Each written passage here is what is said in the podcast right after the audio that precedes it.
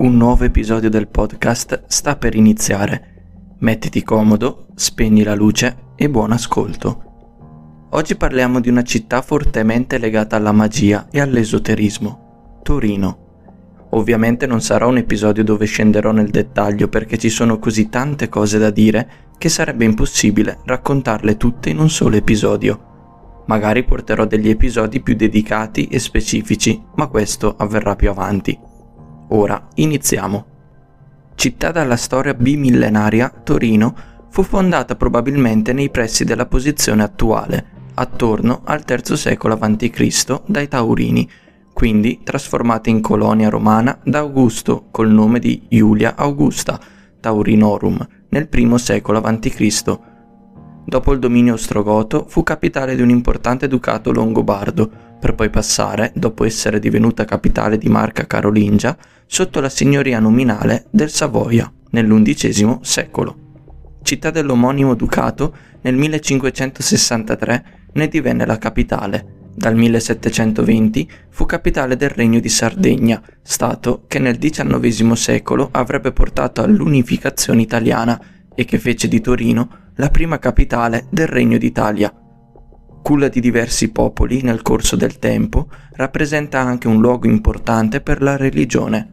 A Torino infatti è custodita la Sacra Sindone, un lenzuolo di lino conservato nel Duomo di Torino, sul quale è visibile l'immagine di un uomo che porta segni interpretati come dovuti a maltrattamenti e torture, compatibili con quelli descritti nella passione di Gesù.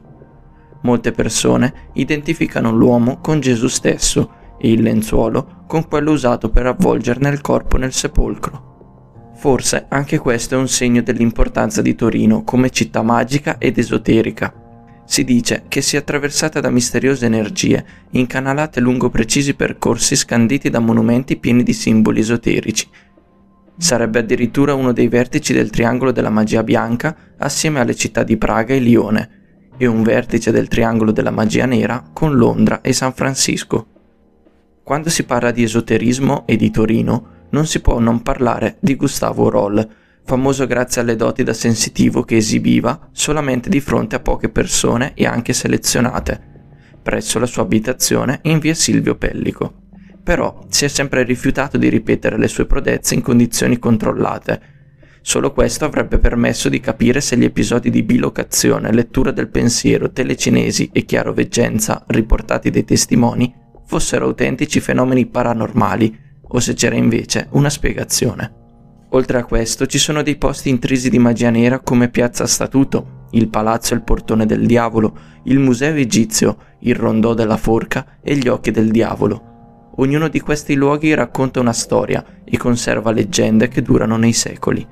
Ad esempio, il Rondò della Forca si trova nella zona ovest della città vecchia, vicino Piazza Statuto e più precisamente tra Corso Regina Margherita e Corso Valdocco. Qui si trovava il patibolo, dove venivano uccisi condannati a morte fino al 1863. È anche lo stesso luogo in cui venivano crocifissi condannati e sepolti i morti in epoca più antica. Insomma, un luogo da sempre legato alla morte. Oppure ci sono anche gli occhi del diavolo, in via Lascaris, dove oggi sorge una banca, c'era in passato una loggia massonica. Alla base di questo palazzo si trovano delle fessure a forma di occhi, che molto probabilmente erano dei punti di sfiato o di illuminazione per i locali nel sottosuolo. Negli anni, a causa della loro strana forma, si è diffusa la credenza che si tratti degli occhi del diavolo e che questo sia un luogo fortemente intriso di cariche negative e oscure. Se ci sono luoghi intrisi di magia nera, ci sono anche luoghi intrisi di magia bianca, come appunto la chiesa dove è custodita la Sacra Sindone, oppure lo stesso museo egizio, che contiene opere che si ritiene legate alla magia bianca.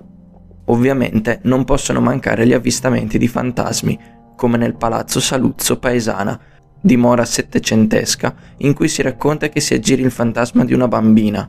La storia risalirebbe al 1902, quando all'interno delle cantine del palazzo venne ritrovato il corpo di una bambina scomparsa ormai da mesi. Palazzo Barolo, dove si dice si riesca a sentire delle voci e dei lamenti di donna.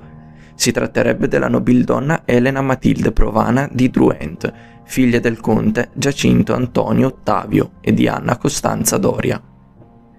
Piazza Palazzo di Città, dove oggi c'è il monumento centrale, venivano bruciati gli eretici nei roghi dell'Inquisizione.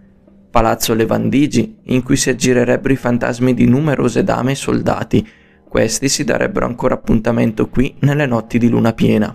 Nel 1790, nel bel mezzo di una festa durante il ballo delle danzatrici, una ballerina di nome Emma Cochet cadde a terra pugnalata mortalmente.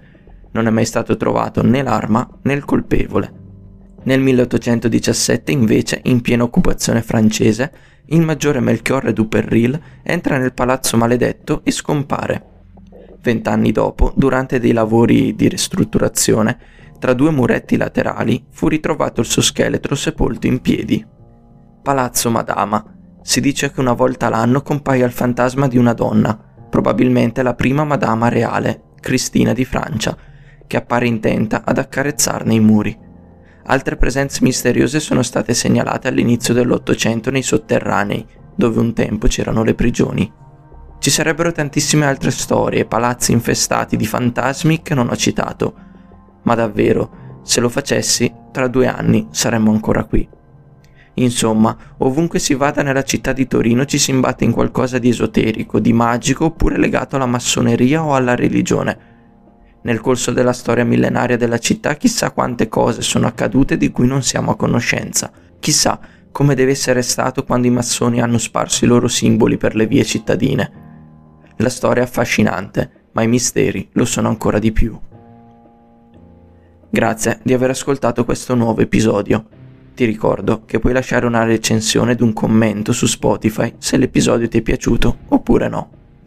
Se invece vuoi raccontarmi la tua storia, puoi farlo tramite Instagram, mi trovi con il nome Mattia Sheldon. Ci risentiamo venerdì prossimo, sempre alle 18, con una nuova puntata. E mi raccomando, siate sempre prudenti.